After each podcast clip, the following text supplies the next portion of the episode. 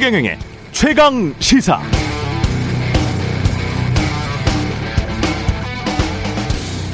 네, 지금을 2008년 글로벌 금융 위기 때와 비교하는 사람들이 많은데요. 물론 그때도 주가 폭락했고 원달러 환율이 급등했습니다. 그런데 다른 점도 많습니다. 그때는 디플레이션 시대여서 돈을 막 풀 수 있었는데 지금은 돈 이미 다 풀었어. 풀어 풀었는데도 어 인플레이션이 심각합니다.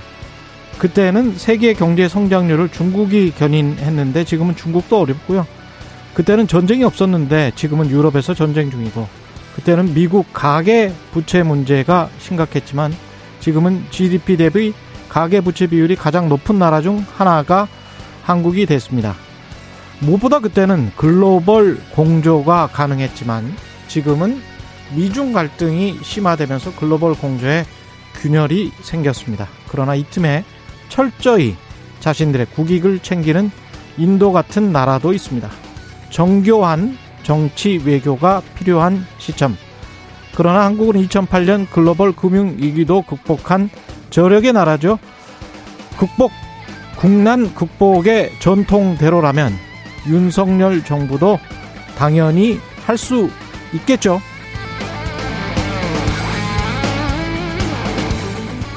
네, 안녕하십니까. 7월 5일 세상에 이익이 되는 방송 최경령의 최강시사 출발합니다. 저는 KBS 최경령 기자고요. 최경령의 최강시사 유튜브에 검색하시면 실시간 방송 보실 수 있습니다. 문자 참여는 짧은 문자 50원, 기본자 100원이 드는 샵 9730 유튜브 무료 콩 어플 많은 이용 부탁드리고요. 청취율 조사 기간이 돌아왔습니다. 최경령의 최강시사로 다양한 질문, 의견 보내주신 분들 중 추첨을 통해서 시원한 커피 쿠폰 보내드리겠습니다. 오늘 최강시사 조웅천의 좋은 정치 더불어민주당 조웅천 의원 만나보고요. 조혜진 국민의힘 혁신위원회 부위원장 연결합니다.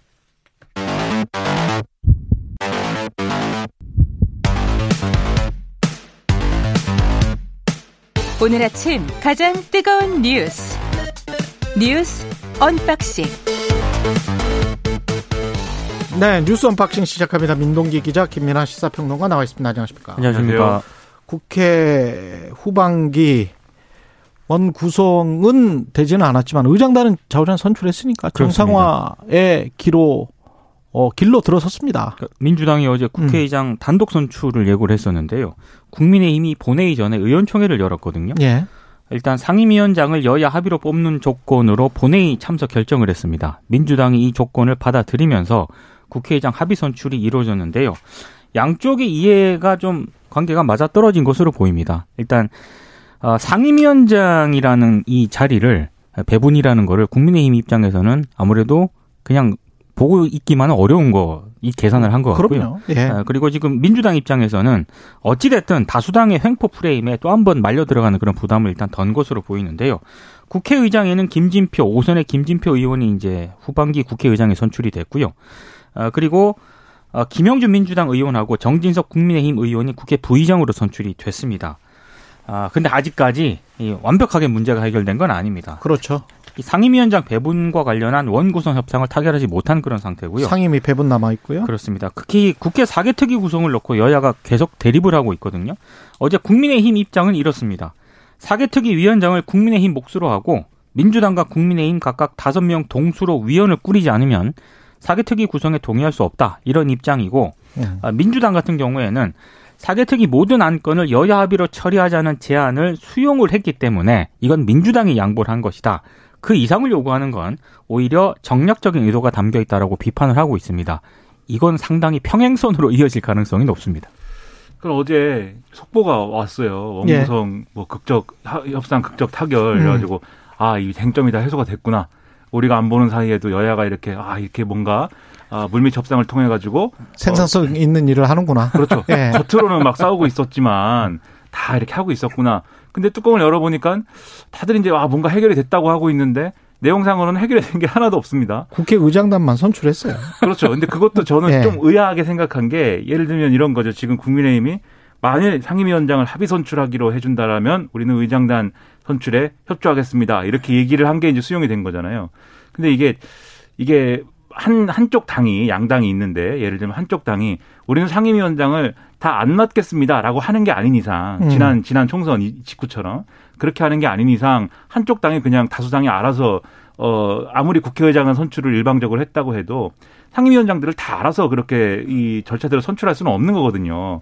그런 건 정말 전례가 없는 것이고 어 그런 상황을 만들 수 없는데 현실적으로는 음. 그런데 굳이 이걸 요구해서 수용을 한 거잖아요. 이거는 마치 이제 제가 민동희 기자님한테 음. 이렇게 얘기를 하는 거죠. 갚는다는 약속을 해준다면 제가 돈을 꺼주겠습니다. 이렇게 얘기한 거랑 비슷한 건데.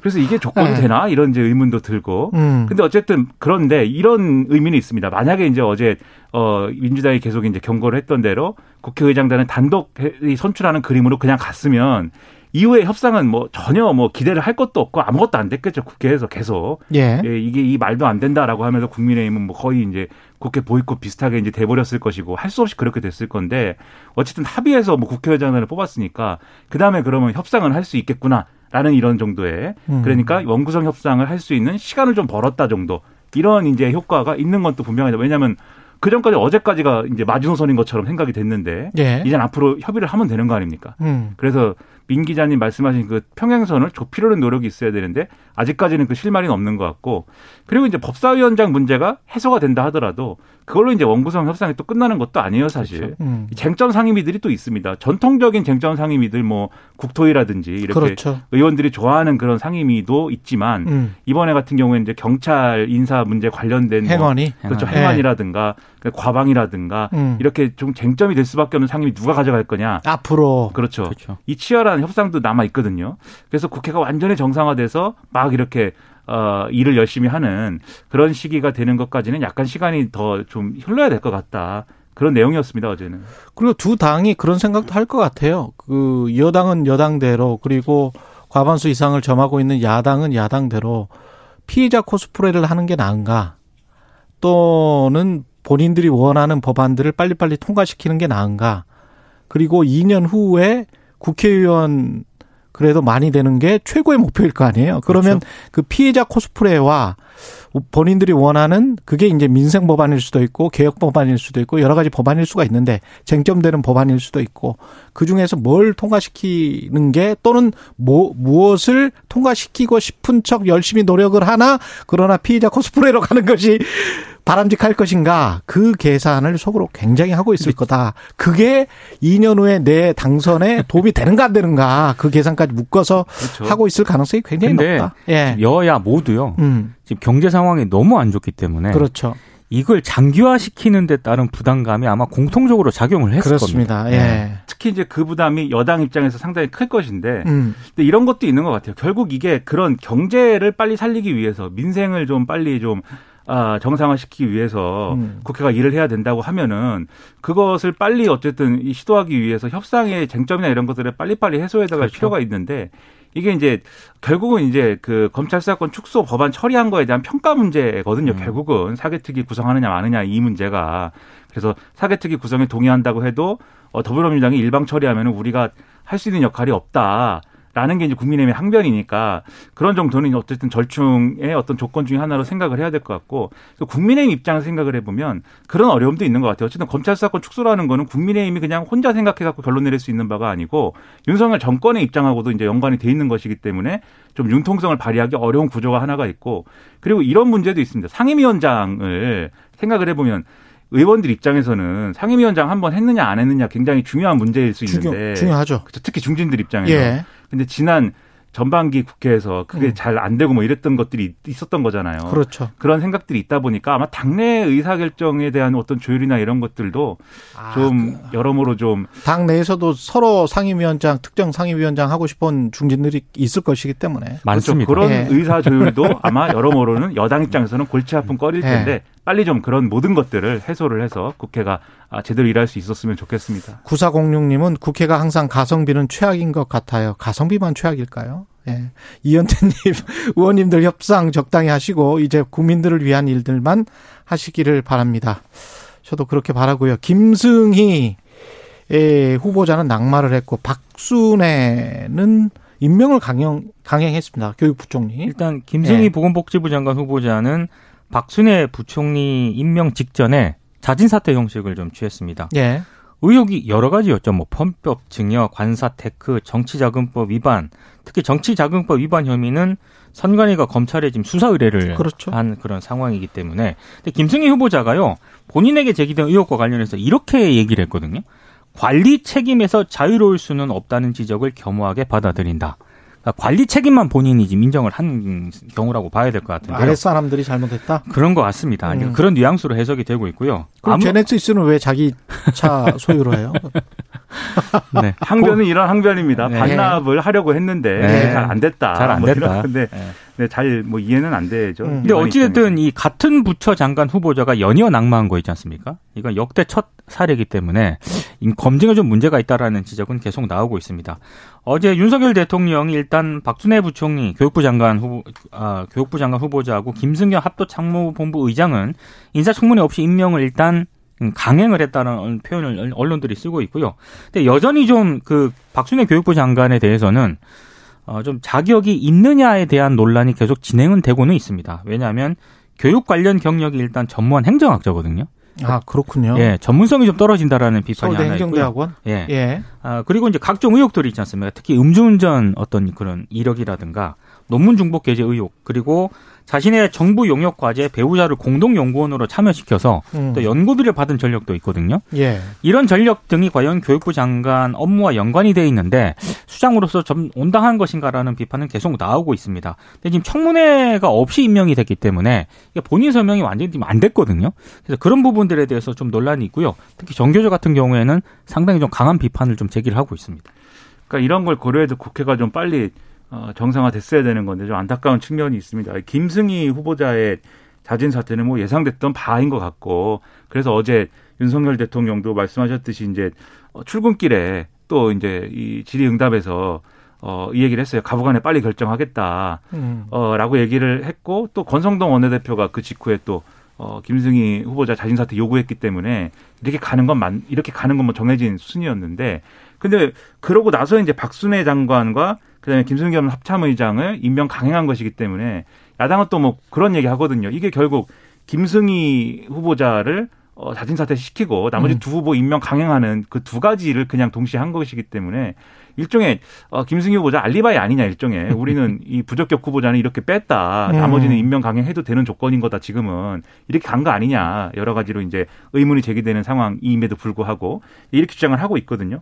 이게 근본적으로 애초에 인사 검증이 잘 됐으면 이런 논란을 할 필요가 없는데 인사 검증이 제대로 안 됐다라는 비판에서 지금 자유로울 수 없는 만큼 이게 이후에 어, 인사 검증에 대해서는 보다 철저하게 이제 인사, 인사 검증을 할 필요가 있는 것 같고 또 해야 되잖아요. 보건복지부 장관은 지금 두 해야, 번째 낙마기 때문에 그렇죠. 또 한 번 더 해야 돼요. 그리고 지금 금융위원장 후보자 청문회도 해야 청문회도 되고 해야 되고 할 거 많습니다. 그 경찰청장도 이제 지명이 될 것이기 그렇죠. 때문에 이런 여러 가지로 어, 좀 인사 리스크를 줄여야 되는데, 근데 이런 비판이 나올 때마다 윤석열 대통령이 유념해야 될 점이 있는 것 같아요. 어제도 음. 이제 출근길에 기자들이 물어봤습니다. 이게 심지어 김승희 후보자 같은 경우에는 여당 내에서도 비판이 나오는데 어떻게 생각하느냐라고 음. 얘기했는데 거기에 대해서 대통령이 이제 국민에게 하고 싶은 말을 하면 되는데 전 정부 얘기를 했거든요. 그러니까 전 정부와의 비할 바 아니다. 도덕성과 전문성이라는 측면에 있어서 음. 우린 다르기 때문에 어, 다른 어떤 조치를 취할 것이다라고 했는데 문재인 정부보다는 낫다. 네. 그렇죠. 근데 그게 이제 이 얘기가 이상하지 않습니까? 이게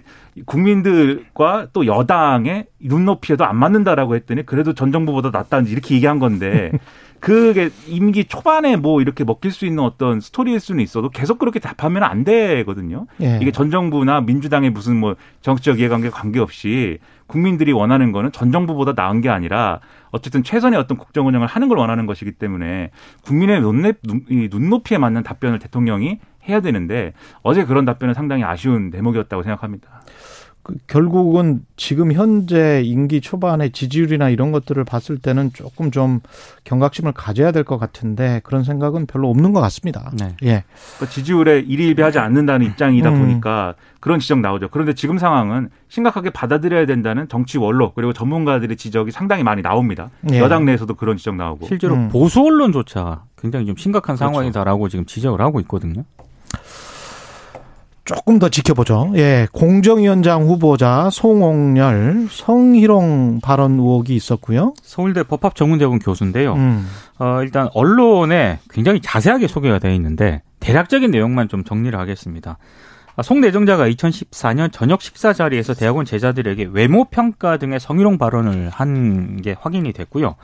당시 로스쿨 학생들이 이 발언을 규탄하는 대자보를 준비하려고 했는데 로스쿨 학장단과 송 교수가 학생들에게 즉시 사과를 해서 일단락이 됐습니다. 음. 2014년 9월 동아일보가 보도한 내용이 있는데 송옥렬 내정자가 학생들에게 넌 외모가 중상, 넌 중하, 넌 상이야. 이런 식으로 품평을 하고요. 언론에 이미 보도가 됐던 상황인가요? 그렇습니다. 좀 순화해서 보도가 됐습니다. 예. 어, 지금 이제 어제 이제 일부 언론들이 막 보도한 내용을 보면은 굉장히 좀 자세하게 보도를 하고 있거든요. 예. 한 여학생을 또 연예인에 빗대 불렀다라고 하는데요.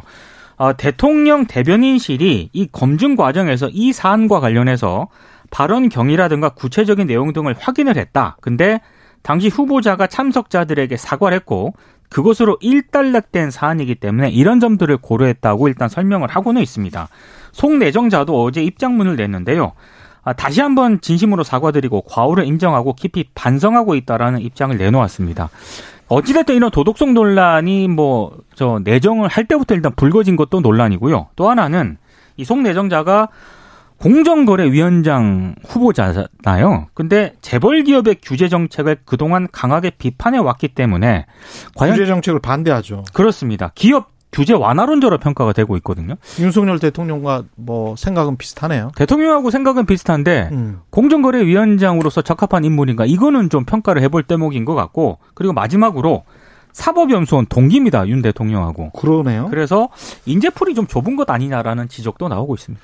그 금감원장도 그렇고 공정거래위원장도 그렇고 지나치게 이제 어 어떤 것들을 뭔가 규제를 하거나 그다음에 어떤 잘못들을 뭐 이렇게 어, 끄집어내거나 뭐 지적을 하거나 이런 측면에 많이 포인트가 가 있는 거 아닌가 싶은 대목도 있고 근데 그렇지 않다고 하면은 예를 들면 지금 말씀하신 대로 이 규제 완화론자인데 특히 오늘 보도된 내용을 보면은 금산분리 완화에 대해서 그렇죠. 적극적인 어떤 이 의견 표명을 한 바도 있거든요. 아. 시대적으로 맞지 않다. 예. 근데 그런 것들이 이제 공정거래위가 실제로 이제 어떻게 어좀 어, 정책을 펼지에 대해서 영향을 미칠 수 있기 때문에 그런 것들도 평가를 해봐야 되겠는데. 그러니까 삼성이 굉장히 좋겠네. 삼성생명. 그렇죠. 그 예. 문제가 항상 거론될 수밖에 없는 건데. 어. 그냥 그런 문제들도 인사청문회도 다 이제 이 해소가 되고 뭐 해야 되는데 이게 결국 그런데 법조인 출신이란 말이죠. 그렇죠. 그러니까 이런 면에서 볼 때는 전문성, 도덕성 두 가지 기준에 의해서 보면은 음. 전문성이라는 것을 지금 어 상당히 어 상당히 어, 장담할 수 있는 어떤 그런 어떤 이력인가에 대해서는 물론 이분이 상법의 권위자이기는 합니다만 네. 예. 이제 그런 부분에서는 의문이 제기가 될 수가 있고 그리고 거기에 더해서 그런 이 전문성이 있다고 하면 철학의 방향에 대한 문제 제기가 있을 수가 있어요. 그래서 그런 부분들을 어떻게 해명할 것이냐, 어떻게 쟁점을 해소할 것이냐 중요해 보이고 도덕성은 이런 발언을 한다는 것은 결국 이런 세계관을 가지고 있기 때문에 나오는 발언 아니겠습니까?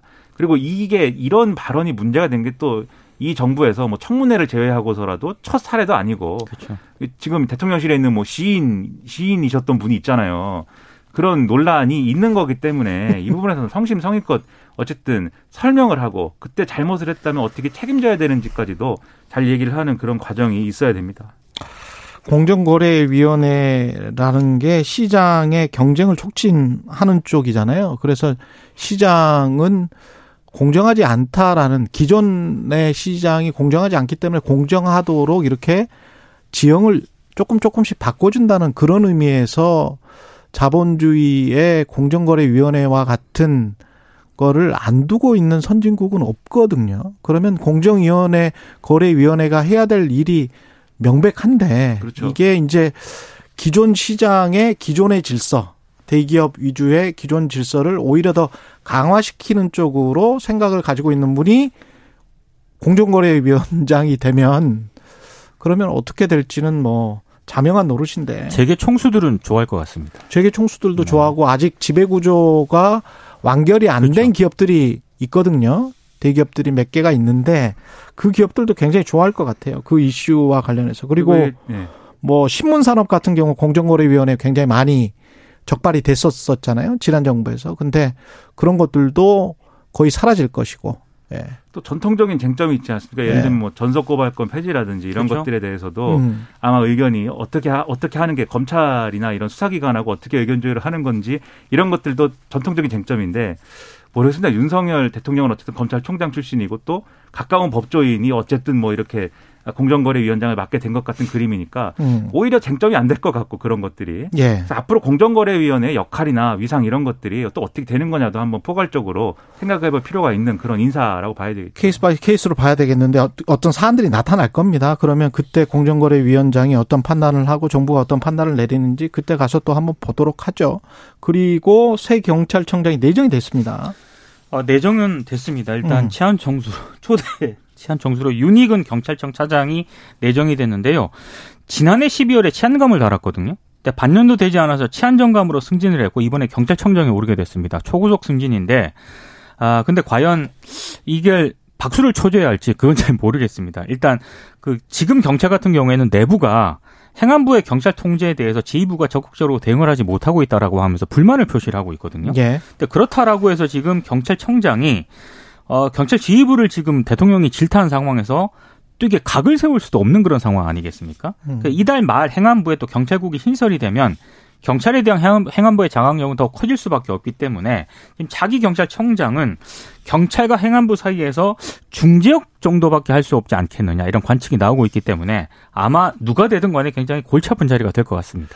이게 결국 뭐 어제는 또 다른 사람 이름 거론되다가 오늘은 어제 이제 어, 오후 지나고 나서 이제 음. 이 얘기 나오고 했는데 이 윤희근 차장 이분도 정보통이다 이런 그 평가하지 네. 않습니까? 네, 그렇더라고요. 근데 경찰 중에 정보 경찰 출신들이 사실 또 예를 들면은 검찰에서 과거 이제 공안통들이 그랬던 음. 것처럼 정무적인 감각이나 판단 이런 것들이 뛰어나기 때문에 승진도 빨리 하죠. 빨리 그렇죠. 음. 그 역으로 얘기하면은 정권하고 코드를 어느 정도 맞춰가는 어떤 그러한 역할을 하기에 적합한 인사인 것도 사실이거든요. 네. 그래서 이전까지 뭐 인사와 관련돼서는 경찰대 출신이냐 아니냐 뭐 이거를 가지고 근데 이해를 했다고 하는데 경찰대 출신이더라도 지금 상황에서 충분히 이제 정권 차원에서 뭐 컨트롤 못하거나 그런 인사 아니고 컨트롤할 수 있다 이렇게 보는 거 아니냐 이런 시각도 있기 때문에 경찰 입장에서는 그런 걸 또 분리시키고 수사나 이런 것들 공정하게 할 수 있다 독립적으로 할 수 있다 라는 걸 보여줘야 되는 임무가 있는 거 아니겠습니까?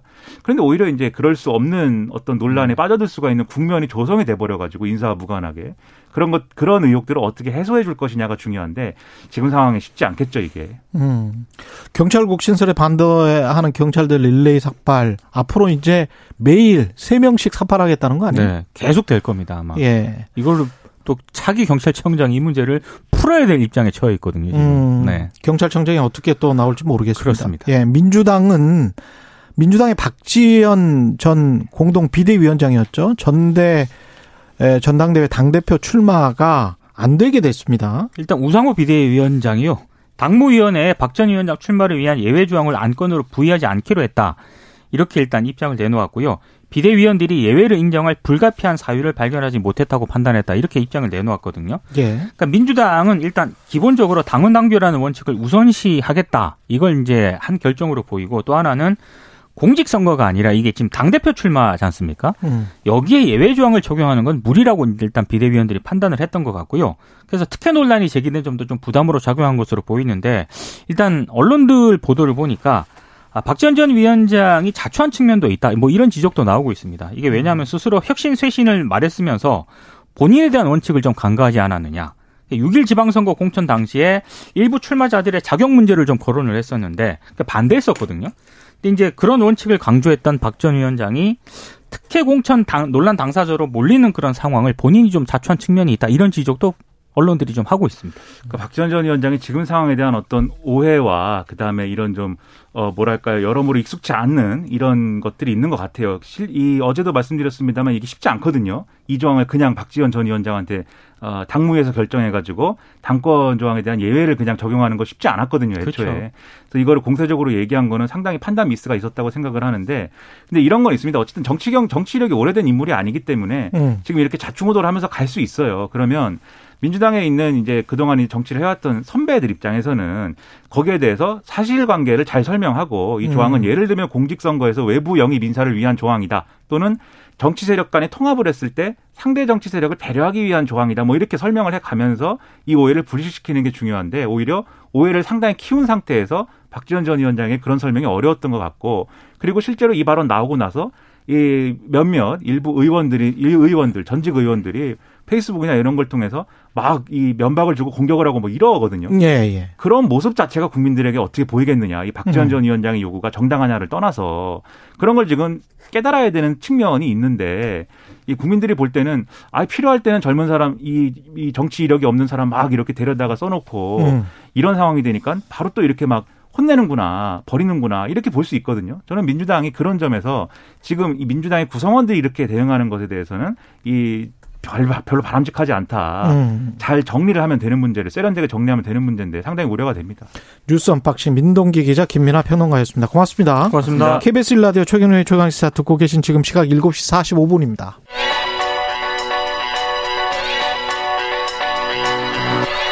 최강 시사 이상민의 눈. 네, 이상민의 눈 나라살림연구소 이상민 수석연구위원 오셨습니다. 안녕하세요. 예, 안녕하세요. 예, 건강보험료 부과체계 2단계 개편안이 발표가 됐는데요. 예, 예. 이게 누가 얼만큼 어, 더 내게 되거나 덜 내게 되거나 뭐 변동이 없거나 이거 아무리 봐도 잘 예, 모르겠더라고요. 헷갈립니다. 예. 그것부터 좀잘좀 설명을 해 주십시오. 예. 예. 그러니까 일단 핵심은 그 직장 가입자랑 그, 그 직장을 다니면은 음. 근로소득이 발생하면은 거기에 대해서 건강보험료를 내는 사람이 있고 예. 뭐 직장이 없다 그러면 이게 지역 가입자라고 그래요. 그렇죠. 이게 지역 가입자 같은 경우랑 그 둘의 그 형평성이 음. 맞지 않는다라는 지적이 계속 있었거든요. 늘 서로가 불만이었죠. 그렇죠. 예. 그러니까 직장 가입자 같은 경우는 자기 그 근로소득에 대해서 보- 보- 보험료를 내는데 이 지역 가입자 같은 경우는 자기 뭐 사업소득 플러스 재산까지도 이것을 보고 있어요. 음. 그래서 아니 그 지역 가입자 입장에서는 왜 나- 우리만 그 재산을 보냐 그래서 음. 그런 불만이 있었고요. 그래서 이 둘의 형평성을 맞추는 것이 이번의 핵심이다라고 생각하면 됩니다. 그러니까 지역가입자는 왜 우리만 재산 보냐? 그렇죠. 아, 직장 가입자처럼 소득 기준으로만 하지. 그렇죠. 예. 이것에 대한 형평성이라고 한다면은 그러면 음. 결과적으로 이 재산 때문에 내는 것은 좀 낮춰야 되는 거고요. 음. 그리고 소득 때문에 내는 것은 상대적으로 올려야 되는 거죠. 예. 그렇기 때문에 이 재산에 대한 그런 공제금을 한 5천만 원 정도 추가로 더 인정을 했어요. 아, 그랬군요. 예.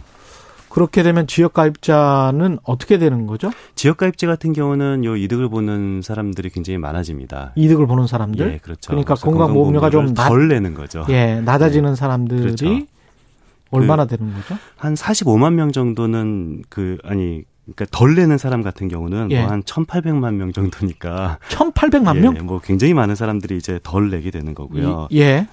그 그러니까 1,800만 원 그, 아, 제가 헷갈렸는데요. 예, 지역 가입자. 예, 지역 가입자 같은 경우는 예. 그 인상 인하가 되는 사람이 한 560만 세대 정도 됩니다. 560만 세대. 그런데 인하가 되는 사람은 인상이 아, 된 인상이 된 죄송합니다. 예. 예, 인하가 된 사람이 당연히 더 많으니까 그렇죠. 더 많으니까 560만 세대가 정도 인하가 되고요. 예. 그리고 인상이 된 세대가 한 23만 세대가 되니까요. 아, 거의 그, 없, 거의 예. 없고. 그렇죠. 인하가 되는 사람들이 인상이 되고 많이 인하가 된다라고 생각하면 됩니다. 그러네요. 예, 왜냐하면 재산 공제 금액이 높아지니까 그렇게 되는데요. 예.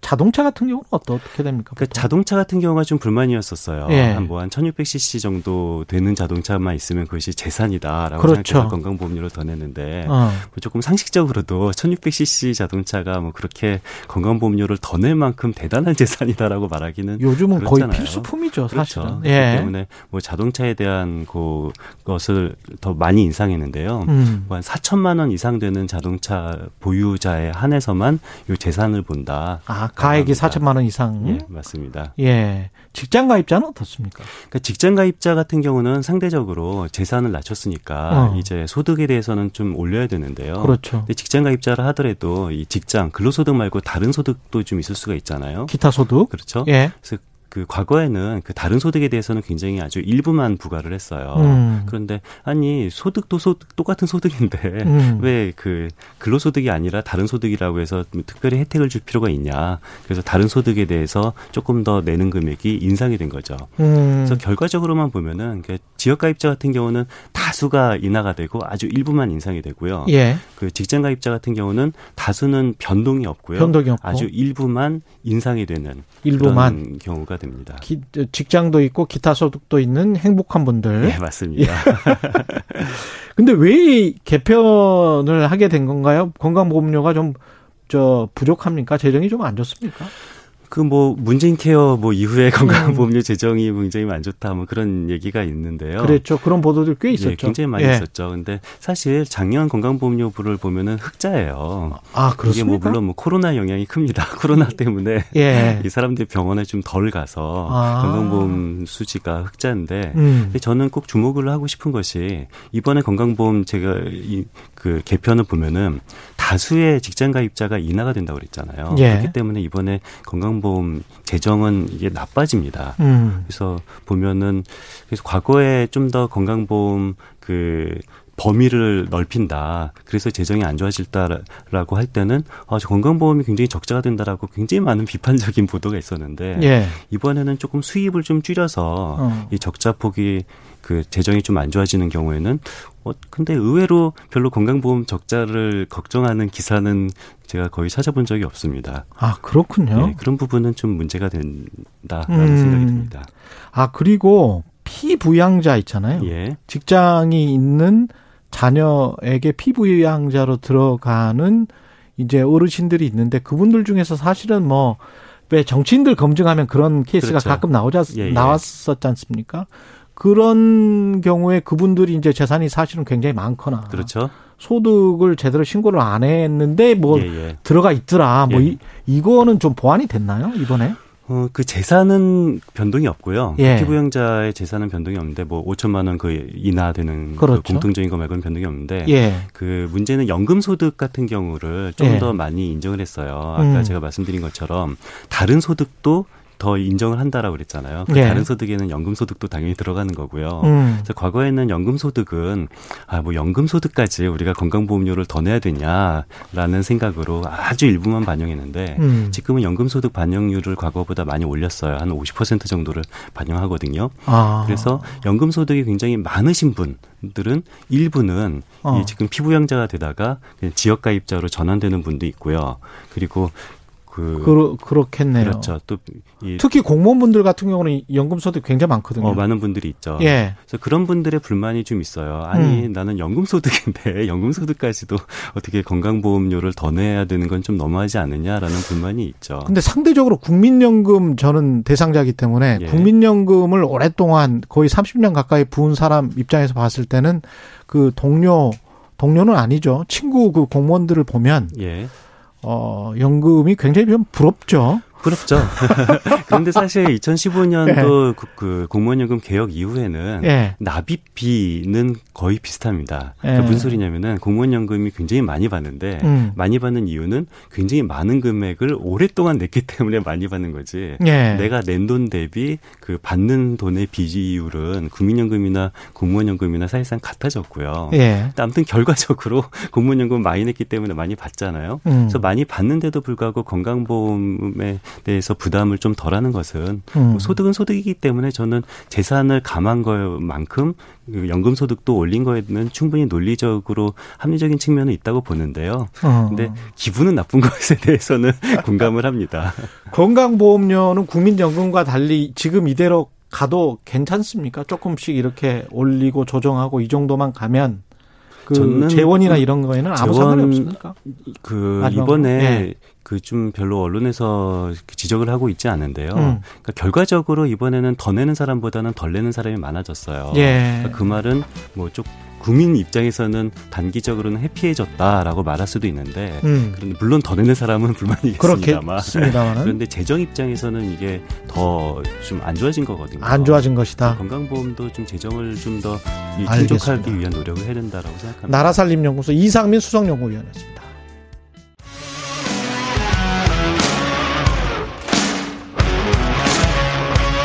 오늘 하루 이슈의 중심 최경영의 최강 시사.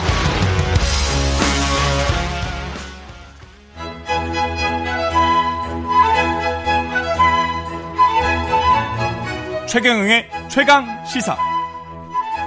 조웅천의 좋은 정치. 네, 월간 조홍천의 좋은 정치인. 누구의 눈치도 보지 않고 거침없는 쇄신을 주문하는 정치권의 미스터 순소리. 더불어민주당 조홍천 의원과 함께 오늘도 뜨거운 현안들 들여다보겠습니다. 더불어민주당 조홍천 의원님 나오셨습니다. 안녕하세요, 의원님. 예, 오랜만입니다. 예.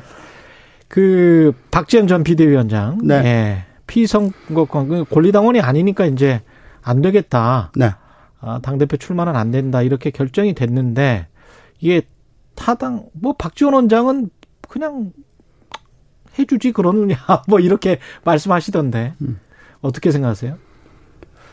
그, 왜, 비대위원, 비대위원장을 시켜놓고, 예, 어, 당 대표는? 당 대표는 안 된다 그러냐. 같은 음. 조항으로. 음, 라고 하는 거를 오늘 아침에. 아 그 같은 조항이에요? 그게? 모르겠어요.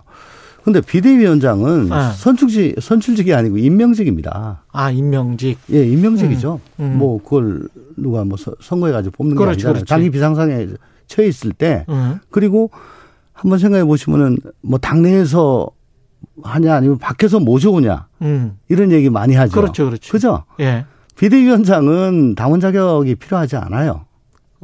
주로 모셔오는 분들도 많으니까. 예, 뭐, 예. 뭐 가장 대표적인 경우 김종인 그렇죠. 위원장 같은 경우는 예, 직업이 비대위원장. 예. 예 그리고 또 어, 공직 후보자, 음. 공직 후보자 같은 경우에는 당원 당규상 전략 공천이란 게 있죠. 항상 뭐 25에서 30% 정도 그렇죠. 전략 공천을 두고 음. 그분들은 어, 영입을 합니다. 음. 영입이란 것이 6개월 전에 뭐 미리 영입을 하면 좋겠으나 그게 아니잖아요. 예. 되게 직전에 그렇죠. 예 예. 우리 이런 사람 영입했다 어. 자랑하고 아, 어 입당식 하고 그렇죠. 그리고서 어디 공천 주고 내보냅니다.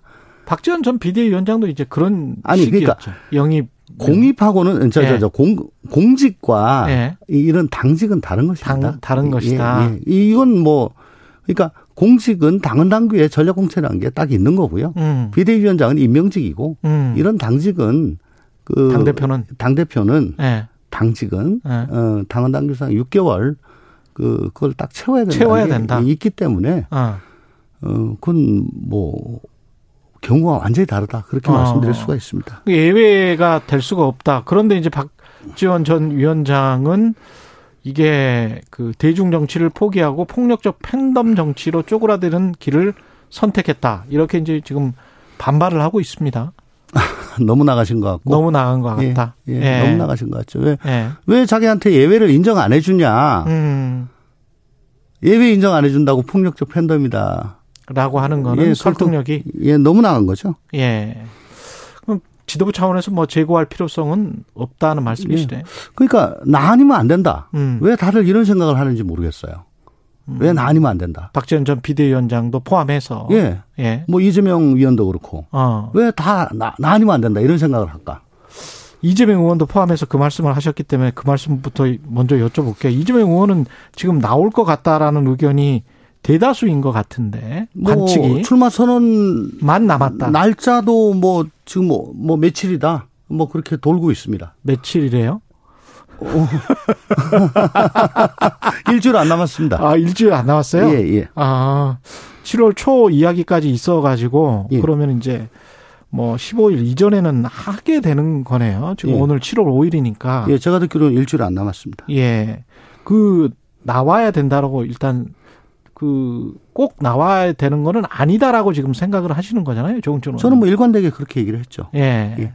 그 본인을 위해서도 별로 그렇게 좋지 않다. 예, 예. 예. 근데 나와야만 하는 이유는 뭘까요? 이재명 의원 입장에서 봤을 땐.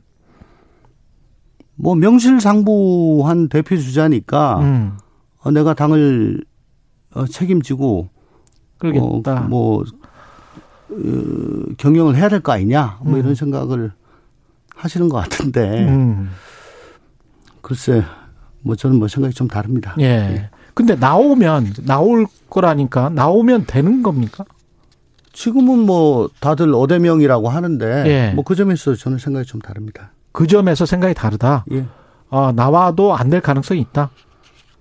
어떤 구도로 안 될 가능성이 있습니까? 지금 뭐 이제 97 쪽에서 세 분이 이미 출마 선언을 했는데요. 음, 음. 출마 선언을 한지 이제 며칠 안 됐습니다. 음. 각자 이제 민주당이 어떻게 에, 바뀔 건지 또 민심에 어떻게 어, 다가설 건지 음. 당의 미래, 쇄신, 혁신 이런 것들을 얘기를 할 겁니다. 그래서 7월 말에 어 컷오프 과정을 거치게 될 건데요. 음. 그때 세 분을 뽑지요. 예. 예. 그러면 이재명 의원이 출마를 한다. 예비 경선. 예. 그럼 예. 컷오프 통과는 상수로 보고 음. 그러면 두 분이 더 통과를 한다고 보고요. 예. 어, 단일화. 예, 예. 2대 1 구도에서의 단일화. 그, 그때 뭐 아마 자연스럽게 단일화 얘기가 나오지 않을까. 음. 근데 컷오프 통과된 서로 두 사람. 간에 한 달 동안 어 주, 얘기를 해왔던 자기가 그려왔던 민주당 음. 아 거기에 대해서 어 많은 분들이 동조를 하시고 음.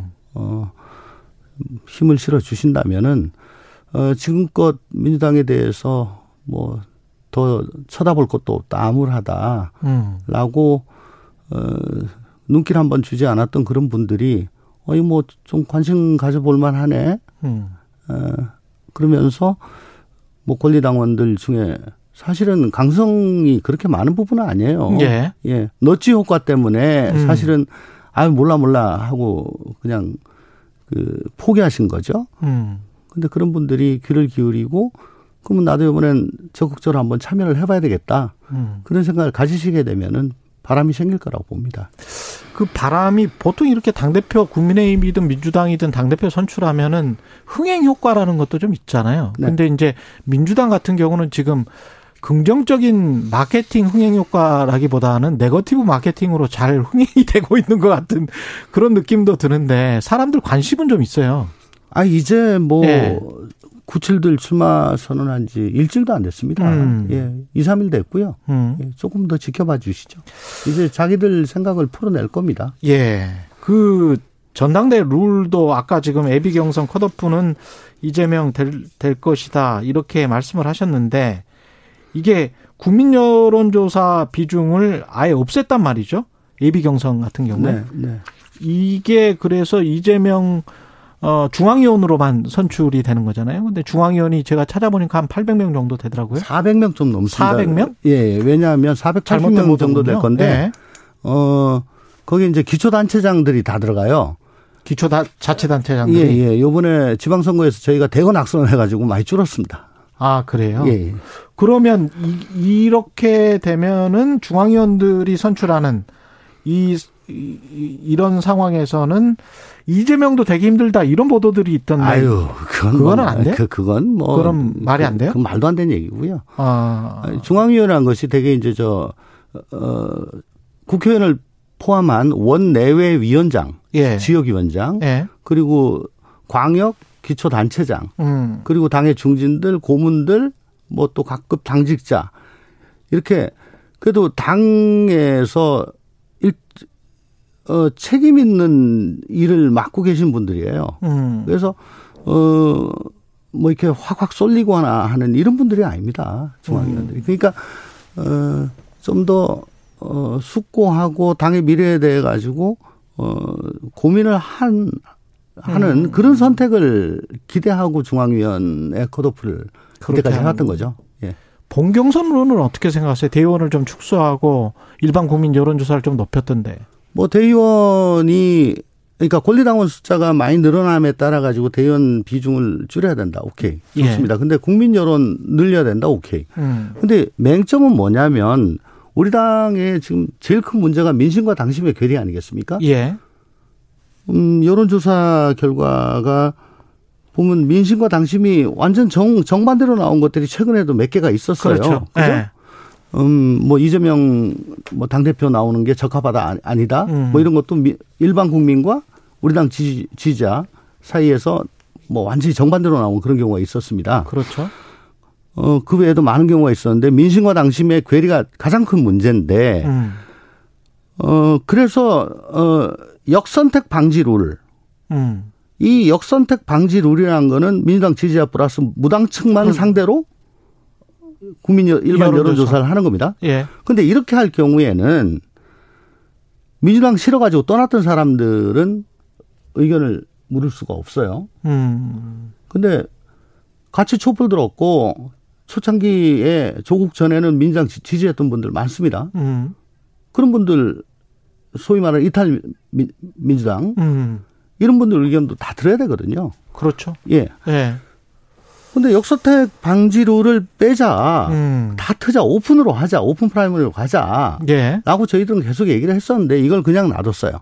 그러면 음. 국민 여론조사, 일반 국민 여론조사라고 해봐야 음. 결국은 민주당 지지층에 국한된다. 국한된다. 그러면 아. 일반 국민 민심과는 괴리된 결과가 나온다. 안민석 의원도 자신의 페이스북에 결국 국민의힘보다 못한 민주당 혁신한 이런 제목으로 경선 룰을 비판을 했더라고요. 비슷한 맥락이십니까? 국민 여론이 훨씬 더 어, 많이 5대, 반영. 5대 5로 가야 된다. 그런 정도의 얘기 아닐까요? 아마 어, 역선택 그렇죠. 방지를 비판하는 건 아닐 겁니다. 그거는 아니지만 예, 예, 예. 안민석 의원은 5대 5 정도로 국민의 힘처럼 가, 가는 게 훨씬 더 혁신적이었다. 아니 저는 뭐 생각. 5대 5도 좋습니다. 다만 역선택 방지를 걷어내야죠. 음. 걷어내서 정말 진정한 민심을 반영을 해야지. 예. 우리 당 지지층만 반영하면은 음. 계속 괴리가 된다. 괴리가 늘어난다. 이재명 의원과 관련해서 한 가지만 더 여쭤볼게요. 그 꼭 나오는 이유가 민주당 내에서 사법 리스크 때문에 나오는 것 아니냐 그 생각이 아직도 있습니까? 민주당 의원님은 어떻게 생각하세요? 저도 뭐 일정 부분 있다고 봅니다. 음. 네. 그러면 그렇게 되면 그 사법 리스크가 지금 한동훈 법무부 장관의 사정정국 이야기를 가끔 하잖아요. 네. 검찰공화국이라는 단어까지 나오고 그러면 그게 이제 민주당의 에, 전체적으로 해가 될 수가 있다 이렇게 보시나요? 지금 검찰 인사, 예. 뭐 금감위원장, 어, 금감원장 인사, 음. 뭐 이런 것들 보면은 어 이제 벌써 하반기 됐지만은 음. 올 하반기에는 사정 정국이 뭐 펼쳐질 거는 거의 뭐 자명한 것 같습니다. 그래서 민, 이재명이 당 대표가 되면 그 사정 정국이 장, 자명하다면, 근데 사정 정국이 펼쳐지면 음. 저희 같은 170석의 거대 야당이 그냥 당하고 있겠습니까? 거기 강력 투쟁하지 않겠어요? 그렇겠죠. 그죠? 강력 대응할 수밖에 없잖아요. 근데 지금 뭐 객관적인 경제 사정이나 이런 게 어떻습니까? 지금 민생에 주력을 해야 될 텐데. 그렇죠. 그죠? 예. 그리고 우리가 변 변화해야 되고 음. 또 이기는 야당 강한 야당으로 바뀌어야 될 건데 이거 사정 정국에 대응하다가 투쟁만 하다가 수렁으로 빠질 수 있다. 네. 그래서 또 특히 당 대표가 직접 음. 거기에 연관이 되면은 아무래도 다른 과제들이 좀 소홀해질 수밖에 없지 않겠어요? 그 천원 더 아니냐 뭐 이런 생각도 있, 있으신 거예요? 일종의 국- 이재명 당 대표가 되면 음. 마치 준비해 놓은 덫에 걸리는 것 같은 그런 민주당이 그런 형국에 빠져들 수도 있는 것 아니냐? 천원 덧칠한 게 아니고 이미 뭐 그 작업은 계속 꾸준히 지금 어디 압수수색했다 뭐 음. 계속 꾸준히 진행이 되고 있습니다. 예. 네 그리고 어 지금 요번에 최근에 있었던 중앙 간부 인사를 보면은 음. 중앙지검 반부패 1, 2, 3 부장이라든가 혹은 뭐 저 동부지검 형사육부장, 남부지검 금융범죄 합수단장, 뭐 또 수원지검 성남지청 이런 어 소위 말하는 민주 저 이재명 의원이나 아니면 네. 우리 민주당 관련된 사건들이 있는 곳에 음. 소위 말하는 그 윤석열 사단들을 음. 완전히 전면 배치했거든요. 음. 예. 민주당은 그러면 어떻게 대응해야 된다고 보세요? 이런 어떤 이른바 보복 수사에 관해서. 수사란 게 음. 이 형사소송법에 따라 가지고 하는 거고요. 어, 또, 어, 루틴, 나름의 루틴이 있습니다. 예. 그렇기 때문에 그 압수를 갖다 내다보고 한 두세 수 앞을 내다보고 미리미리 대응을 해야죠. 음, 미리미리. 미리미리 대응을 해야 된다. 아니, 뭐 이제 이렇게 검찰의 움직임을 미리 예측하고 계획을 세우고 일정을 세우고 또 이렇게 대처를 해야 되는데 음. 그거 못하면 뭐 우왕좌왕하면서 법사위에서 그냥 어 악만 쓰고 또 수동적으로 대검 항의 방문하고 또 뭐 여기저기 고발장 접수하고 우르르 몰려가고 뭐 음. 이, 이 보여주기식으로 끝나는 거예요. 음. 그러니까 검찰 움직임을 그 루틴을 잘 꿰차고 있어야 되는 거죠. 미리 감지하고. 네네. 윤석열 정부는 지지율이 계속 떨어지는데 사정정국으로 갈 수밖에 없을 거라고 생각을 하세요? 그 정치가 맞다고 생각하세요? 결국은 윤석열 대통령이 제일 자신 있고 잘하는 게 뭐겠습니까? 그거지 않겠습니까? 수사. 사정이지 않겠습니까? 예. 그 유혹이 굉장히 크다고 봅니다. 글로 간다고 봅니다. 음. 저는 그 전부터 계속 경고를 해왔습니다. 그 유혹이 굉장히 클 것이다. 음. 그렇지만은 그 유혹을 이겨내야지 음. 그 유혹에 빠지게 되면은 조기에 아마 국정 동력이 굉장히 상실될 상실될 것이다. 이거는 정말 장작에 휘발유를 붓는 것 같아서 그때 당시에 확 불길이 올라올지 몰라도 음. 어, 그 국민들이 그걸 다 압니다. 금방 압니다. 음. 어, 보복성 수사라는 낌새가 조금이라도 나오게 되면은 예. 예. 그로 인한 역풍이 금방 오거든요. 예. 네. 우리 야당은 또 그런 점을 음. 부각시키기 위해서 노력을 해야 되는 거고요. 예. 네. 알겠습니다. 여기까지 듣겠습니다. 조홍천의 좋은 정치 더불어민주당 조홍천 의원이었습니다. 고맙습니다. 감사합니다. 예.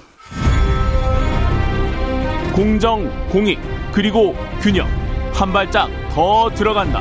세상에 이익이 되는 방송. 최경영의 최강 시사. 예, 여야가 후반기 국회 원구성에 합의는 했는데 국회의장단 선출은 했는데 어 그래서 35일 만에 제21대 국회 후반기가 시작이 됐습니다. 그러나 아직 상임위 배분도 안 됐고 사개특위 구성 관련해서 협상 2라운드가 될 것 같습니다. 게다가 국민의힘 입장에서는 이준석 대표에 대한 윤리 징계 심의도 남아 있고요. 국민의힘 중진 의원이시죠? 혁신위원회 부위원장도 맡고 계십니다. 조혜진 의원 연결돼 있습니다. 안녕하세요. 예, 안녕하십니까. 조혜진입니다. 예. 일단 의원님 그 사개특위 구성을 여야 5대 5로 위원장 국민의힘이 맡는다. 이게 이제 권성동 원내대표의 대- 뭐라고 할까요? 마지노선인데 예, 여기에 관한 뭐 당내 분위기는 어떻습니까? 이게 마지노선입니까? 국민의힘에? 예, 어, 우리 어제 증진회의하고 의원총회를 했는데, 음. 예, 증진 의원들도 거의 뭐 같은 의견으로, 어, 권성동 대표의 안을 지지를 했습니다. 어, 근데 그, 그, 사실은, 음, 뭐, 5대 5냐, 위원장을 우리 당이 하느냐, 누가 하느냐, 그 이전에 지금 당과 법무부가 어, 금수안박법에 대해서 헌법재판소에 그 위헌 소송을 하고 효력정지 가처분 신청을 해놨습니다. 예. 가처분 신청에 대한 그 헌법재판소의 결정이 곧 나올 것 같은데 음. 우리 당 입장은 그 결과를 보고 사개특위를 어떻게 할 것인지를 결정하자는 겁니다. 왜냐하면 그 가처분이 받아들여지게 되면은 그, 그 즉시로 금수환박법이 입법이 효력이 정지됩니다. 음. 그리고 본안에서도 본안을 봐야 되겠지만 본안 예, 심판에서도 그게 그대로 유지될 가능성이 있어 보이기 때문에 음. 가처분 신청이 받아들여진다고 하면은 그러면 가, 저, 금수 안박법이 유효한 걸 전제로 해서 사개특위를 운영하는 것 자체가 아무 의미가 없어져 버립니다. 그래서 그 가처분 인용 결과를 보고 만약에 받아, 안 받아들여지게 되면 기각되게 되면은 사개특위를 이제 운영을 해야 되는데 음. 그때 우리 입장은 어, 여야 합의로 어, 이걸 운영해야 된다. 근데 여야 합의를 운영 합의를 운영하는 데 있어서 가장 어, 확실한 방법은 5대5. 더 나아가서 더 확실한 방법은 어, 금수환박법에 반대했던 우리 당의 그, 그, 우리 당이 위원장을 맡게 되는 것이다라는 입장입니다. 그럼 기각될 때까지 기다리고 그 기각이 되면은 사개특위를 5대 5로 해서 위원장은 국민의힘 여기에는 예. 어떤 아무런 조건이 없는 거예요. 혹시 뭐 위원장은 뭐 어떻게 할 수 있다 공동위원장으로 뭐 할 수 있다든가 뭐 다른 거는 없습니까? 만약에 기각이 되게 되면은 예. 협상을 해야 될 텐데 예. 협상에 임하는 우리 당의 입장이 그렇다는 것입니다. 아, 일단 협상을 해봐야 되겠죠. 예. 지금 혁신이 이야기도 좀 할게요. 혁신이 부위원장 맡고 계시는데 예. 혁신이 분위기는 어떻습니까? 어, 그, 지난주 월요일에 첫 번째 회의를 했고, 일요일 어제, 그제 오후에 거의 6시간 반 동안 굉장히 긴 토론을 했습니다. 어, 우리 혁신 위원들이 다이 최고위원들 추천이나 또 외부 인사 영입해서 다양한 배경을 가진 분들이 참여를 했는데, 어, 첫째 회의도 그렇지만 일요일 오후 근 6시 반경에 그 기- 이런 긴 시간 동안 토론을 한 그 분위기는 모두가 우리 당의 변화가 필요한 데 대해서 절실하게 느끼고 음. 또이 위원장을 제외하고 14분의 핵심 위원들이 모두가 발제, 그 주제 발표를 했습니다. 돌아가면서 우리 당의 문제점 고쳐야 될 방향 뭘 고쳐야 되고 어떻게 고쳐야 되는지에 대해서 준비해 와서 각자 발표를 했습니다. 굉장히 이 혁신에 대한 열정이 뜨거웠습니다. 앞으로 기대가 많이 됩니다. 조희진 의원님이 지금 삼선이시죠? 예. 삼선인데 왜 그 저 동일 지역구에 예. 사선 이상 못하게 하자 그 말씀도 하셨어요? 어, 그렇죠. 당연히 제가 저도 발제를 했고요. 예. 발제 내용 중에 그것도 포함이 돼 있었고, 예.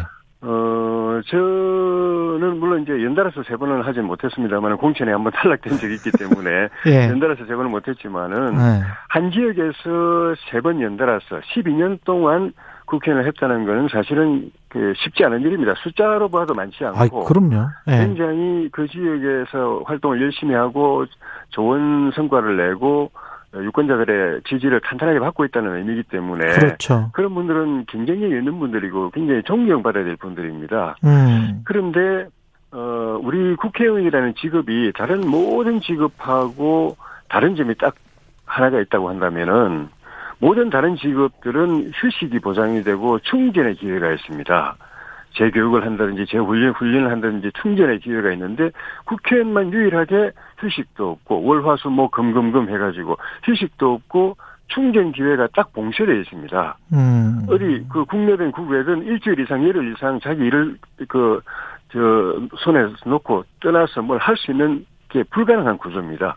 그러니까 아무리 컨텐츠나 비전이나 아젠다나 이런 게 충실하게 준비되고 열정이 있는 분, 에너지가 넘치는 분이라도 한 지역에서 연달아서 12년을 국회의원 하면 그걸 다 쏟아내게 되고, 놓게 되고 다 방전되게 돼 있다. 고갈됩니다. 예. 방전됩니다. 음. 그런데 사선은 사선 오선은 우리 국회에서도 사실 몇 손가락 안에 드는 몇 명 안 되는데 사선 오선은 단순히 삼선하고는 차원이 다릅니다. 음. 당을 이끌어가고 국회를 이끌어가야 될 지도자들이고 국민 눈높이에 맞춰서 당과 국회를 변화시키고 정치를 개혁해야 될 책임이 막중한 책임을 지는 자리인데 현실은 정작 사선이 되면은 방전이 된 상태에서 사선 5선이 되게 됩니다.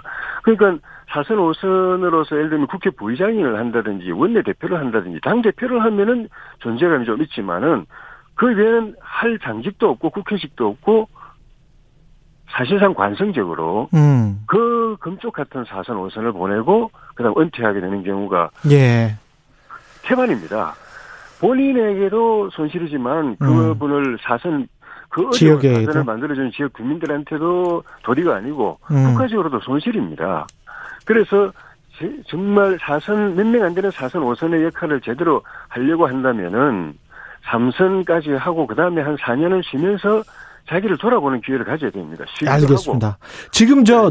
예, 시간이 좀 짧아서. 예. 친윤 공천을 해야 한다는 사람이 있다면 그 사람은 대통령을 위험에 빠뜨리는 사람 어제 SNS에 이런 글을 올리셨거든요. 예. 이게 공천 혁신과 관련이 있을까요? 그런 게 있죠. 예. 어, 우리 당이 지금 당 그 내부 분열, 갈등 이런 것들이 상당 부분 개파가 점점 만들어지는 과정하고도 관계가 있습니다. 그렇군요. 그 개파의 한 부분이 대통령 개파라는 친윤이라는 이름으로 지금 설설 등장하고 있는데 음. 대통령 개파의 수상이 아닙니다. 우리 당 전체 국가의 대표이면서 당 전체의 지지를 받고 있는 분들입니다. 지금 우리 당 내에 친윤이 아닌 분이 없습니다. 음. 모두가 대통령 만드는데 헌신했고 또 정부 잘 되도록 힘을 보태고 있고 또 대통령하고 다 가깝게 느끼고 또 가, 가까워지려고 노력하고 있는 모두가 친윤인데 이게 친윤을 딱 못을 박아버리면 마치 비윤 반윤이 있는 것처럼 전제가 되는 거거든요. 그러네요. 예. 그러니까 그 벌써 갈라치기가 돼버리고 음. 대- 모두가 대통령 지지자들인데 대통령 지지와 아닌 것 이제 다른 것처럼 돼버리니까 이거는 대통령에게도 크게 누를 끼치는 것인데 이게 슬슬 친윤이란 이름으로 등장하기 시작하는 거는 얘는 이 대통령 을 도와드리는 게 아니고 음. 굉장히 정치에 부담을 지우고 어렵게 만드는 대통령 힘을 빼는 일이고 우리 당의 그 단합을 그 똘똘 뭉쳐서 정부를 그 성공을 위해서 노력하고 있는 당에 벌써 이제 그 편을 가르고 이편 저편 가르는 그게 나중에 총선 공천까지 연결되게 되면은 과거에 우리가 예에서 보듯이 당이 망하는 길로 가는 거죠. 지금 이준석 당 대표에 대한 윤리의 결정 앞두고 있는데 이것도 그 혹시 당내 예. 내부 갈등이나 개파 갈등의 소산이 아니냐 이렇게 보는 시각도 있는데 어떻게 생각하세요? 동의하세요? 저는 그 실체를 확인을 못했기 때문에 음. 확, 확정적으로 말씀드릴 수는 없지만은 많은 분들이 그렇게 해석을 하고 있다는 데 문제가 있습니다. 그런 부분은 없어야 되고 또 이준석 대표의 리더십 부분도 이준석 대표와 또 이, 대- 대표와 같은 젊은 정치인들, 젊은 당원들, 젊은 유권자들의 참여가 있었기 때문에 우리가 대선 지선에서 극적으로 이길 수 있었던 것은 분명하고 예. 내후년 총선 승리, 그다음에 당의 장기적 발전을 위해서도 이런 존재가 절실하게 필요한데 음. 또이 그 젊은 리더십 때문에 시행착오도 있고 실수도 있습니다. 근데 시행착오나 실수가 있다고 해서 이걸 아예 그냥 걷어내 버릴 것인가, 배제해 버릴 것인가, 그거는 당연히 더 그 큰 손실이고 그렇게 강제 강제적으로 그렇게 가게 된다면은 또 전당대회에서 그 선출된 지- 그 임기가 보장돼 있는 당 대표를 그런 식으로 내보낸다면은 문제를 해결하는 게 아니라 더 큰 혼란, 수습할 수 없는 위기에 당을 빠뜨릴 수 있기 때문에 음. 윤리위를 포함해서 우리 당 구성원들이 모두가 이 문제는 정말 선공후사, 선당후사라는 그런 마음을 가지고 신중하게 접근해야 된다고 봅니다. 이준석 당 대표의 거치와 혁신위 활동 예. 이게 연관이 될까요? 없는데 자꾸 그런 이야기 나오는 것 자체가 지금 막좀 앵커께서 어, 질문하신 그런 음. 구도하고도 좀 자꾸 연관이 지어지는 것 같습니다. 예. 이당 그 혁신위원회는 당헌 당규에 근거를 두고 최고위원회에서 의결로 출범한 당의 공식 기구지 음. 당 대표의 자문 기구가 아닙니다.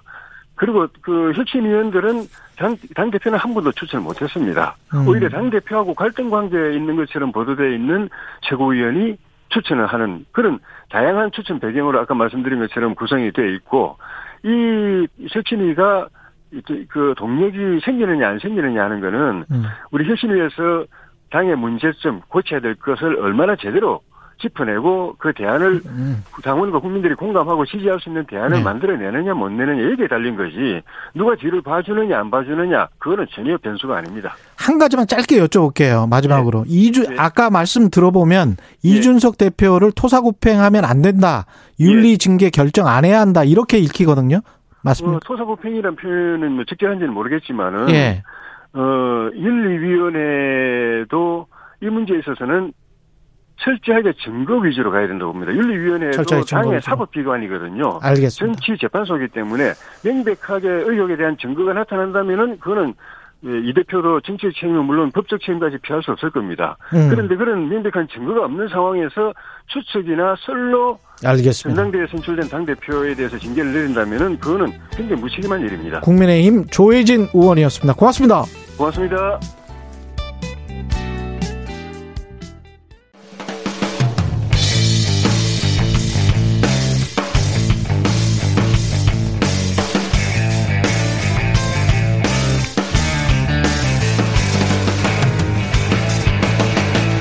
최경영의 최강 시사. 최강 시사. 김호기의 사회학 카페. 어서 오세요. 네, 뉴스의 이면에 있는 흐름과 우리 사회 큰 담론에 대해 이야기해보는 시간입니다. 김호기의 사회학 카페 연세대학교 사회학과 김호기 교수 나와 계십니다. 안녕하십니까? 예, 교수? 안녕하세요. 예. 세대론, 세대 교체 를좀 살펴볼 건데요. 지금 이제 전당대회 앞두고 있는 야권 민주당 같은 경우에 97세대 대 이재명 의원 뭐 이런 대결 구도가 형성이 됐습니다. 네, 이재명 의원은 뭐 86세대고요. 음. 우리가 이제 양박 양강이라고 그러잖아요. 예. 예, 뭐 존칭을 생략하면 박용진, 박주민, 그 강원시, 강병원 의원. 음. 예, 97세대들이죠. 예. 그래서 이제 그런 이 현재 뭐 대결 구도가 아, 현재 성사되고 있는 것으로 보입니다. 예. 예. 그뭐 세대 교체 바람 이 불었다. 야권에서는 뭐 그런 이야기를 하고 있는데 오래전에 1970년대 초반에 예. 혹시 기억하실지 모르겠습니다. 40대 기수론이라고요. 그렇죠. 예, 그 당시 이제 그이 이철승, 뭐 나중에 김대중 대, 대명상. 대통령이 다 두 분은 됐지만 예. 김영삼 대통령, 김대중 대통령, 이철승 의원. 예. 예, 이 40대 그런 기수론이 있었습니다. 근데 그렇죠. 이분들이 정작 이제 대통령이 된 것은 1990년대였죠. 그분들은 제 기억에 40대 초반이었던 걸로 기억을 하는데 맞습니다. 예, 예. 지금 이 97세대 의원분들은 50 안팎이라고 봐야 되는 예. 분들 아니에요, 사실은. 맞습니다. 예. 예, 예. 그, 그렇게 보면 이게 세대 교체인지도 잘 모르겠더라고요, 저는 사실은. 어, 그런데 감각은 좀 다른 것 같습니다. 감각은 좀 예, 다르다. 예, 86세대하고 97세대들이요. 왜냐하면 예. 야권의 경우는 음. 아무래도 이제 뭐 진보 성향 지지자들이 많잖아요. 음. 근데 이제 진보 성향 지지자들 가운데 가장 현재 두터운 세대가 40대입니다. 예. 아, 근데 이제 40대들은 이제 자신의 목소리를 좀 대변해 줄 음. 그런 뭐 그 이 뭐 대리인, 뭐 대표자 음. 어, 이런 사람들을 희망할 수도 있겠다는 생각은 갖고 있습니다. 예. 지금 여권에서도 사실은 오세훈 시장은 뭐 586 세대죠. 오세훈 시장은- 한동훈, 장관 예. 음, 어, 이 오- 오세훈 시장은 이제 1961년생이고요. 아, 그러네요. 예, 그리고 예. 이제 한동훈 장관은 73년생인데요. 예. 뭐 여권에서도 이제 이른바 86세대와 어떤 그런 97세대 간의 경쟁이 이제 뭐 본격화됐다고나 할까요? 음. 최근 그 한동훈 장관에 대한 어떤 여권 성향 지지자들의 지지가 상당히 그렇죠. 예, 좀 높아지고 있습니다. 예. 다른 분야가 어떻습니까? 기업이랄지 이쪽은. 어 이제 정치권하고는 좀 다른 것 같아요. 예. 기업의 경우는 매년 정기적으로 인사를 충원하기 때문에요. 음. 세대 교체가 사실상 자연스럽게 이루어진다고 볼 수 있고요. 어, 이 뭐 기업에 따라 다르겠지만 뭐 대략 사원, 과장, 부장, 그다음에 임원 등으로 승진 사다리를 타고 올라가면서 세대 교체가 이루어지고 있잖아요. 그렇죠. 예, 예. 예. 그리고 이제 대학 역시 마찬가지입니다. 뭐 개별 학과에 따라서는 이제 특정 세대 사람들이 많을 수 있지만 음. 전체적으로 보면 이제 자연스러운 세대 교체가 진행되고 있는데요. 어, 제가 이제 뭐 대학에 있어서 한 말씀 드려보자면 저희들에게 매우 중요한 과제 중에 하나는 학문 후속 세대의 육성입니다. 음. 예, 이 따라서 예. 어, 이그 젊은 세대 교수들을 계속 충원할 수밖에 없습니다. 예. 그렇죠. 예. 이 세대 이야기 할 때 이제 가장 오랫동안 이야기 돼 왔던 게 최근에는 586 세대인데 그 배경이 이 586 세대가 그렇게 강합니까 실제로?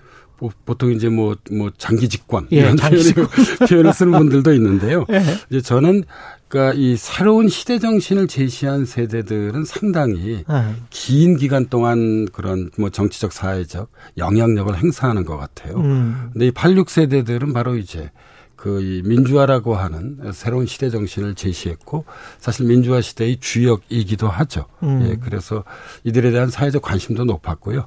어, 그만큼 또 이들의 영향력도 현재 상당히 장기간 음. 계속되고 있는 것 같습니다. 여권의 경우는 뭐 우상호 비대위원장이나 송영길 전 대표, 뭐 이인영 전 장관, 임종석 전 비서실장이 대표적인 인물들이고요. 뭐 야권의 경우를 보더라도 어, 오세훈 시장도 한때 그 환경운동, 그 시민운동을 했거든요. 그랬죠. 예, 예, 예. 맞아요. 그리고 민변 출신 아니었어요? 예, 예. 원희룡 장관도 사실 학생 운동에 관여한 그럼요. 인물이죠. 예, 예. 그래서 이 전부 다 이게 586, 그러니까 이른바 86 세대의 이, 이들인데요. 사실 정치뿐만이 아닙니다. 어, 사회 문화 영역에서도 그 영향력이 컸는데요. 이제는 세계적인 영화 감독이 된 우리 봉준호 감독이나 음. 아니면 세계적인 그 이 소설가가 된 작가 한강. 음. 어, 이 한강 아, 이 작가는 1970년생이지만 뭐 문화적으로 보자면 이제 86세대에 속해 있다고 어, 야. 볼수 있을 것 그런 같습니다. 그래서 86 X 세대 아닐까요? 한강은? 글쎄요, 이제 그 70학번들이 일종의 이제 경계에 놓여진 이, 예. 이, 그, 이 세대라서요. 그러니까 예. 이제 아, 이뭐 18이나 19살에 대학을 들어간 친구들은 그렇죠. 예, 80년대 이제 후반. 예. 그러- 그 사람들의 어떤 문화적인 세례를 또 많이 받았 기는 받았죠. 예, 그래서 뭐 한강 작가의 뭐 제가 정확한 학번은 잘 모릅니다. 예. 이 불평등 세대 문제와 관련해서 불평등이 그 다시 이제 불거지는 게 사실 우리 그런 이야기 하잖아요. 부모보다 그 가난한 자식 세대가 최초로 탄생하게 된 게 이제 586 다음에 아들 딸들의 세대란 말이죠. 예. 그런 것 때문에 그런 것 같기도 하고요. 여기에는 그 서강대학교에 있는 예. 우리 이철승 교수의 기여가 상당히 사실 절대적이었습니다. 음. 원래 이철승 교수는 미국 시카고 대학교에서 어, 정교수로 있다가 이제 국내로 다시 돌아온 친구인데요. 어, 이뭐제 제자이기도 합니다. 아, 그렇군요. 예, 예. 예. 그래서 이, 이 2019년에 불평등의 세대라는 책을 발표했는데 핵심적 아이디어는 이런 것입니다. 586 세대가 정치 및 시장 권력을 장악함으로써 음. 청년과 여성이 세대 간 불평등의 희생자가 됐다는 어, 좀 과감하면서도 예, 예. 뭐또 나름 한편에서 보면 설득력 있는 이 이철승 교수는 이것을 그냥 아, 이 뭐 이 그이 주장으로만 제시하는 것이 아니라 실증적으로 증명. 예, 실증적으로 예, 예, 아. 예, 작업을 좀 하고 있습니다. 물론 그 가령- 이후에 가령 감- 뭐 대기업 이사랄지 뭐 이런 것들 쭉. 예, 뭐 통계적 작업도 하고 그러는데요. 네. 근데 이제 물론 반만 그 이 반론도 만만치는 않았습니다. 예. 그런데 그러니까 적어도 이제 우리가 머릿속으로 이, 이 생각해 왔던 것, 586 세대들, 86 세대들의 어떤 그런 뭐 지배라고나 할까 영향력이라고 하는 것이 너무 길어지고 음. 그 아래 세대가 희생되고 이- 있는 것 아닌가라고 우리가 막연하게 생각해 왔던 것을 음. 어, 좀 경험적으로 어떤 그런 뭐 이 뭐 통계를 포함한 구체적인 연구를 통해서 실증해 내려고 했다는 점에 있어서 음. 사실 한때 크게 에, 주목을 끌었었고요. 그리고 이제 이 그 조기동 선생이 어, 뭐 제목도 아주 흥미롭습니다. 세습 중산층 사회라는 책을 발표했는데요. 세습 중산층 사회. 예, 그러니까 중산층이 세습된다는 것입니다. 누가 이, 이 중산층 세습의 주역은 바로 86세대들입니다. 그래서 부모의 계층이 자녀의 학벌로 어, 그리고 고소득 일자리로 이어지고 있다고 비판했습니다. 처음 나타난 산업화 이후에 민주화 이후에 처음 나타난 현상을 제대로 집어내신 것 같긴 해요. 세습 중산층 사회 같은 예, 그러니까 거. 제가 보기에는 문제 예. 제기는 좀 정확했던 것 같아요. 그러니까 예. 사실상 이게 저는 이제 이게 민주화 시대의 역설이라고 생각하는데요. 네. 예. 그러니까 음. 원래 민주주의의 가장 중요한 가치는 자유와 평등이잖아요. 예. 근데 정작 민주화 시대가 35년 동안 진행되면서 음. 오히려 불평등이 강화된 것이 우리 사회의 저는 정직한 자화상인 것 같습니다. 예. 근데 이제 세대로만 이야기하다 보면 서울과 지방의 불균형, 서울 내에서의 뭐 강남과 비강남 사이, 뭐 여러 가지 그 다음에 지금 세습 중산층 사회 이야기했습니다마는 그 중산층이 세습되는 게 강남 중상층을 이야기하는 것 같기도 하고요. 예, 뭐 그렇습니다. 그래서 예. 그러니까 저희는 이제 학교에서는 음. 어, 이 언론은 이제 이 세대적 접근을 되게 좋아하죠. 예. 왜냐하면 이것이 이제 좀, 어, 이, 이, 이 독자들의 관심을 크게 끌잖아요. 그렇죠, 그렇죠. 예. 좀 뭐, 그 자극적이기도 하, 자극적이기도 하고, 음. 뭐 그런데요. 어, 그런데 이제 저희 이 학계에서는, 어, 세대 변수 말고, 뭐, 계급 변수나, 음. 지역 변수나, 젠더 변수나, 어떤 이념 변수, 이런 좀 다른 요소들도 중시합니다. 왜냐하면 음.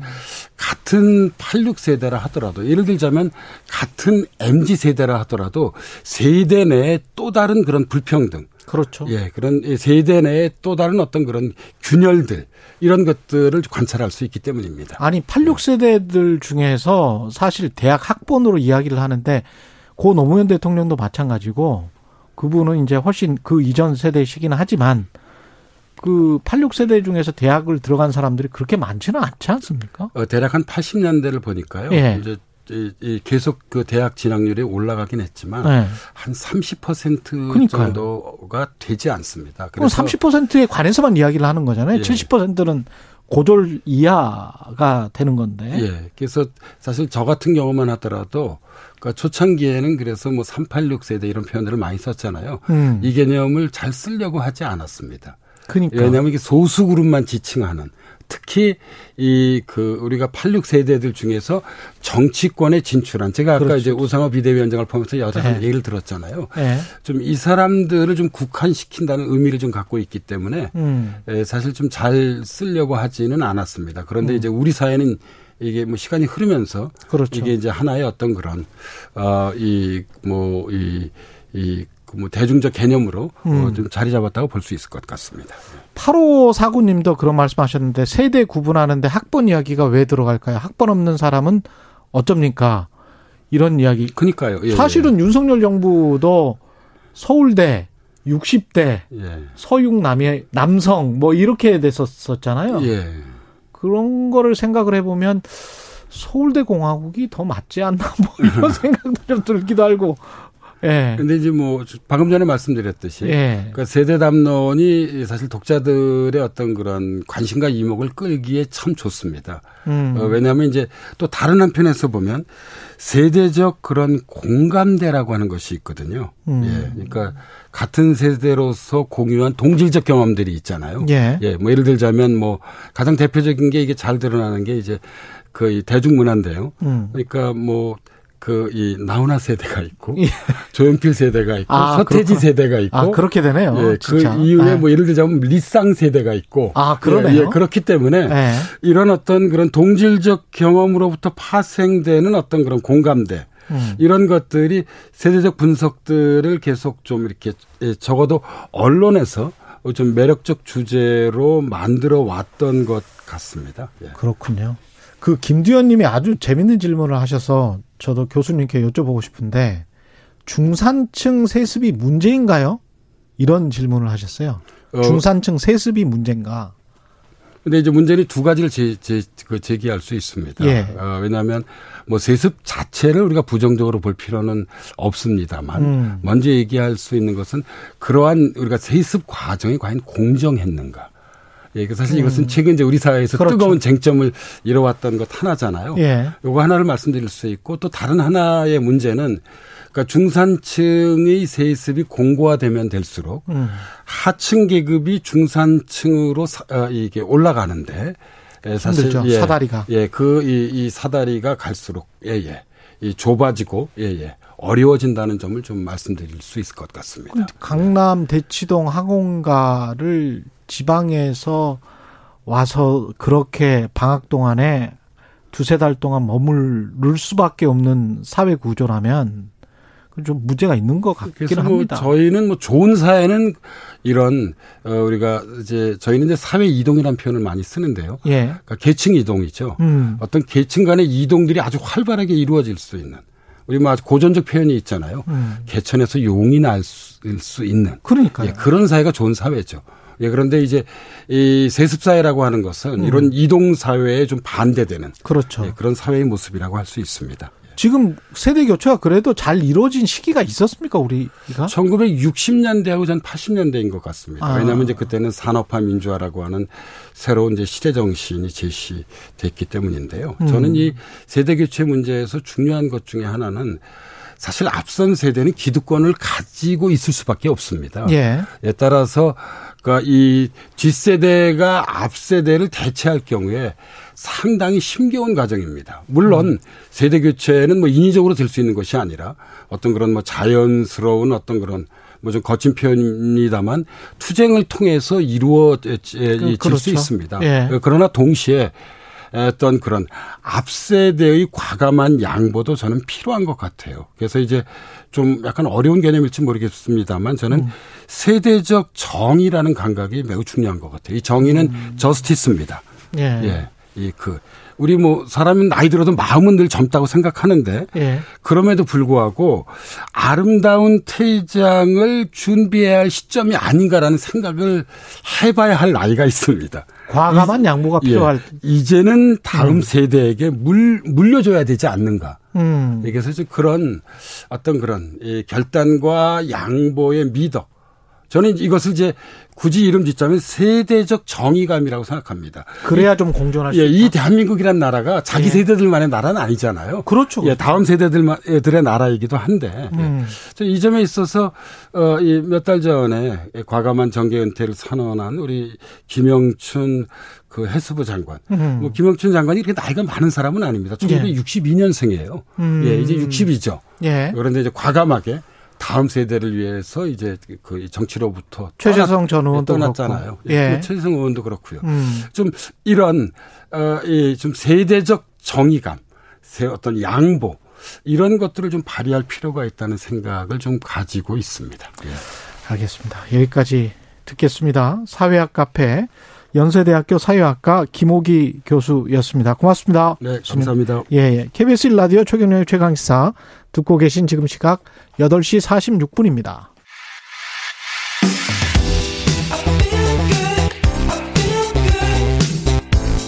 세상에 이익이 되는 방송 최경영의 최강 시사 네, 어제 외교부 주재로 강제동원 피해자 배상 문제 해법을 찾기 위한 민관 협의회가 출범했는데요. 첫 만남이 있었습니다. 회의에 참석한 피해자 대리인 측 임재성 변호사 연결돼 있습니다. 안녕하세요. 예, 안녕하세요. 예, 지금 공항이십니까? 혹시? 예, 김포공항 가는 길입니다. 아, 그러시군요. 그 어제 회의에 처음 저 참석을 하셨는데 이게 민간 협의회라는 게 갑자기 발족된 것 같은 그런 느낌이 들거든요. 청취자 입장에서는 예. 이게 뭔가요? 그 2018년 대법원 판결에서 예. 강제 동원을 했던 가해 일본 기업들이 피해자에게 배상을 하라라는 판결이 나왔습니다. 그렇죠. 3년이 넘는 시간 동안 일본 기업이 그 판결을 이행하지 않고 단순히 뭐 판결 이행을 하지 않는 걸 넘어서서 일본 정부까지 합해서 이 판결이 실제로 이루어지면 뭐 보복 조치를 취하겠다라는 게 2019년에 또 경제 보복도 있었고요. 음. 정부 간의 일종의 뭐 협의, 타협 같은 것들이 좀 필요하다는 논의가 계속 있었는데, 그랬죠. 그 신정부 윤석열 정부 예, 이후부터는 좀 이 문제를 뭐 속도감 있이 추진하겠다라는 뭐 정책 기조 속에서 아마 이 기구가 만들어진 것이다 저희는 이렇게 판단하고 있습니다. 아 그러면 윤석열 정부가 주도해서 민간 협의회를 출범하게 됐는데 이거는 그 배경이 빨리 좀 타협이나 조정안을 내놨으면 좋겠다 뭐 이런 뜻일까요? 그 아무래도 선거 시점부터 예. 뭐 이제 경색된 한일 관계를 풀겠다 이제 이것을 어, 윤석열 대통령 후보 시절부터 여러 차례 공약을 해왔기 때문에 음. 어, 그런 것에 대한 배경이 있었다라고 저희는 좀 보고 있고요. 특히 이제 최근 뭐 기시다와의 뭐 정상회담 또 한일 외교부 장관 같은 것들에 대해서 좀 심정과 욕심을 내고 있고 또 일본에서는 그것을 위한 조건으로 강제동원 문제 해법을 가져와라 라고 하는 국면이기 때문에 예, 저희는 좀 신정부가 외교적 성과를 내기 위한 하나의 좀 조치의 시작이 아닐까 이렇게 좀 판단하고 있습니다. 근데 우리 대법원은 배상해라, 손해배상을 해라. 그리고 법원은 일본 기업들이 배상을 계속 안 하고 있으니 국내 자산을 현금화 해라. 뭐 이렇게까지 결정을 했지 않습니까? 예, 맞습니다. 계속 그런 그 강제 집행 절차가 이루어지고 있는 과정인데요. 예.